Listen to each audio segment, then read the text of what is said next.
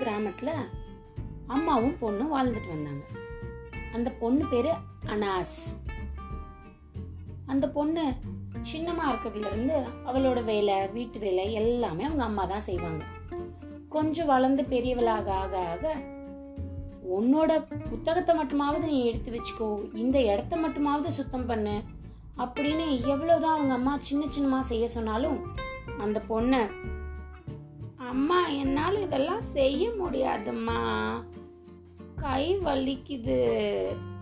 அப்படின்னு ஏதாவது ஒரு காரணம் சொல்லிட்டு வெளியில் நண்பர்கள் கூட விளையாடுறதுக்கு பள்ளிக்கூடம் போயிட்டு வர்றதுக்கு இந்த மாதிரி வேலை மட்டும் பண்ணிட்டு வந்தா. அவங்க அம்மா தான் சம்பாரிச்சு குடும்பத்தையும் பார்த்துக்கணும் வீட்டு வேலையும் செய்யணும். வந்து பொண்ணுக்கு பாடமும் படிக்க சொல்லணும். அது பத்தாதுன்னு வீட்டில் கொஞ்சம் நஞ்சமா வேலை. அந்த பொண்ணு போட்டு போன ட்ரெஸ்ஸை கூட கொண்டு வந்து துவைக்கிற இடத்துல போடுறதில்ல. அவங்க அம்மாவுக்கு ஒரு நாள் ரொம்ப கோவம் வந்துருச்சு. ஆனால் இந்த போட்டு போன உடுப்பையாவது நீ கலட்டி துவைக்கிற இடத்துல போடலாம் இல்லையா? அப்படின்னு ரொம்ப கோவமா கேட்டாங்க அவங்க அம்மா. அனாஸ் அப்படியே வந்து பார்த்துட்டு ஒரே ஒரு உடுப்பு தானமா கிடக்கு? நீங்களே போட்டுக்கோங்க. அப்படின்னு சொல்லிட்டு குடு குடு குடு குடு குடுன்னு ஓடி குழந்தைங்க கூட விளையாடுறதுக்கு வெளியில போயிட்டா. சரி விளையாட போயிட்டு வந்ததுக்கு அப்புறம் ஏதாவது உதவி பண்ணுவாளா? கிடையவே கிடையாது. அவங்களுக்கு பின்பக்கம் தோட்டம் இருக்கு. அந்த தோட்டத்துல ஏதாவது பண்றது மண்ணுல விளையாடுறது செடி வைக்கிறது ஏதாவது பண்ணிட்டு இருப்பா. ஆக மொத்தம் எல்லா வேலையும் அம்மாவை சேர்ந்து ஒரு நாள் அவங்க அம்மாவுக்கு உடம்புக்கு முடியாம போயிடுச்சு. ரொம்ப ரொம்ப அவங்களால எந்திரிக்க கூட முடியல.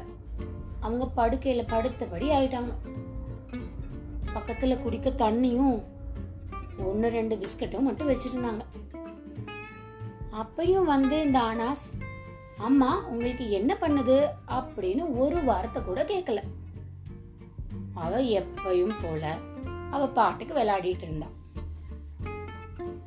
வேற வழியே இல்லை. இவங்க அம்மாவுக்கு ரொம்ப பசி வேற எடுக்குது. அந்த பிஸ்கட் சாப்பிட்டா சாப்பிட்ட மாதிரியேவும் இல்லை. அதனால அனாஸ் அனாஸ் இங்க வாயேன். அனாஸ் அப்படின்னு ரொம்ப முடியாம கத்தி கத்தி கூப்பிட்டாங்க. ஏதோ கொஞ்சமா காதல கேட்டனால உள்ள வந்து என்னம்மா? அப்படின்னு அனாஸ் கேட்டா. அவங்க அம்மா சொன்னாங்க எனக்கு ரொம்பவுமே முடியல அனாஸ். கொஞ்சம் சாதம் மட்டுமாவது வைக்கிறியா நீ? அப்படின்னு அவங்க அம்மா கிட்ட கேட்டாங்க. என்ன பண்றது? முன்ன பின்ன இந்த அனாஸ் அடுப்படி பக்கம் போனதே கிடையாது. அம்மாவை பார்க்கறதுக்கும் ரொம்ப கஷ்டமா தான் இருக்கு. சரி அப்படின்னு சொல்லிட்டு அடுப்படிக்கு போன டிக் டிக் அப்படிங்கிறதுக்குள்ள திருப்பி வந்துட்டான் அம்மா இந்த பாத்திரம் எங்கே வச்சுருக்கீங்க? அப்படின்னு வந்து கேட்டா அவங்க அம்மா இருக்கிற இடத்த சொல்லி அனுப்பிச்சாங்க. திருப்பி டிக் டிக் அப்படிங்கிறதுக்குள்ள மறுபடி வந்துட்டா. அம்மா தண்ணி எங்கேருந்து எடுக்கணும்? டிக் டிக். அம்மா அரிசி எங்கே இருக்கு? டிக் டிக்.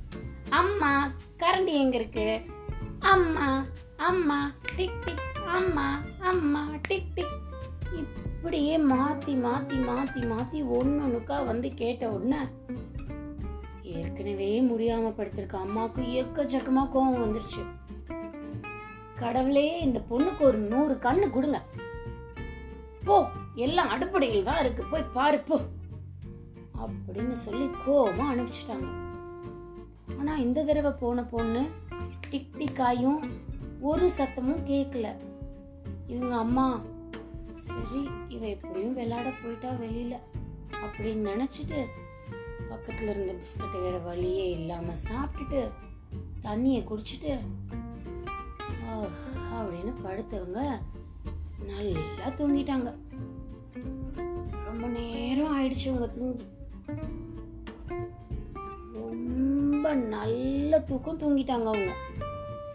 தூங்கி எந்திரிச்சதுக்கு அப்புறமா இப்போ கொஞ்சம் உடம்பு பரவாயில்லாம இருந்தது. இறங்கி நடந்து போய் பார்க்குற அளவுக்கு தெம்பு இருந்தது.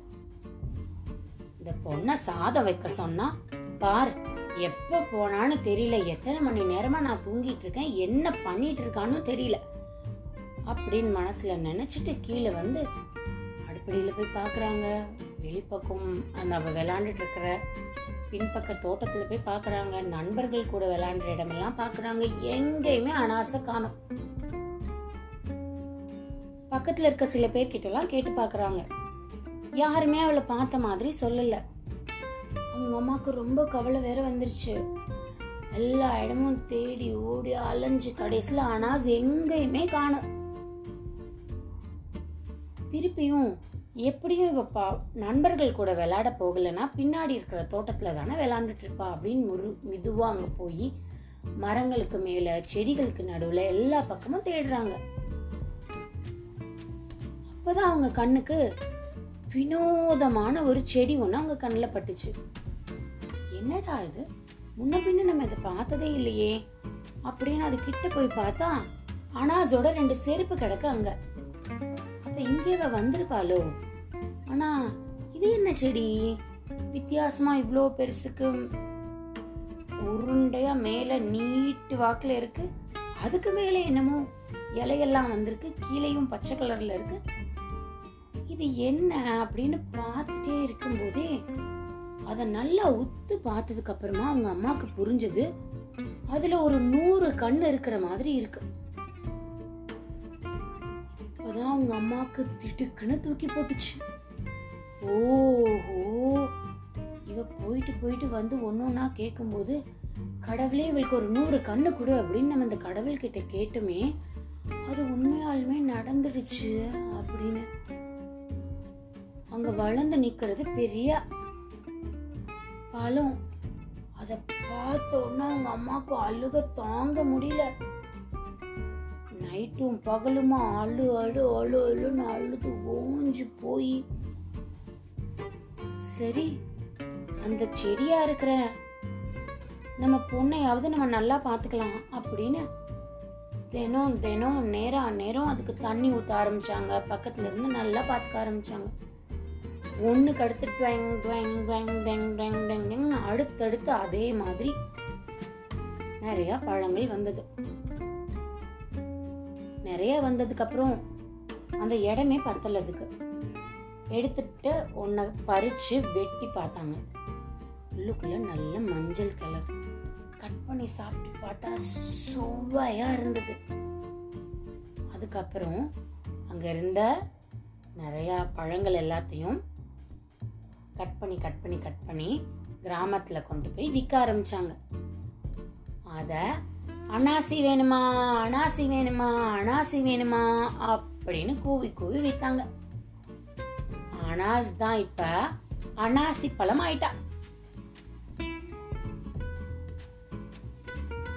இதுவரை நீங்கள் கேட்டுக்கொண்டிருந்தது கதையும் நானும் ரேவா வல்லியப்பனுடன் கதையும் நானும்ல வர மத்த கதையெல்லாம் கேட்டுட்டு சந்தோஷமா இருங்க. மீண்டும் அடுத்த கதையில வந்து சந்திக்கிறேன்.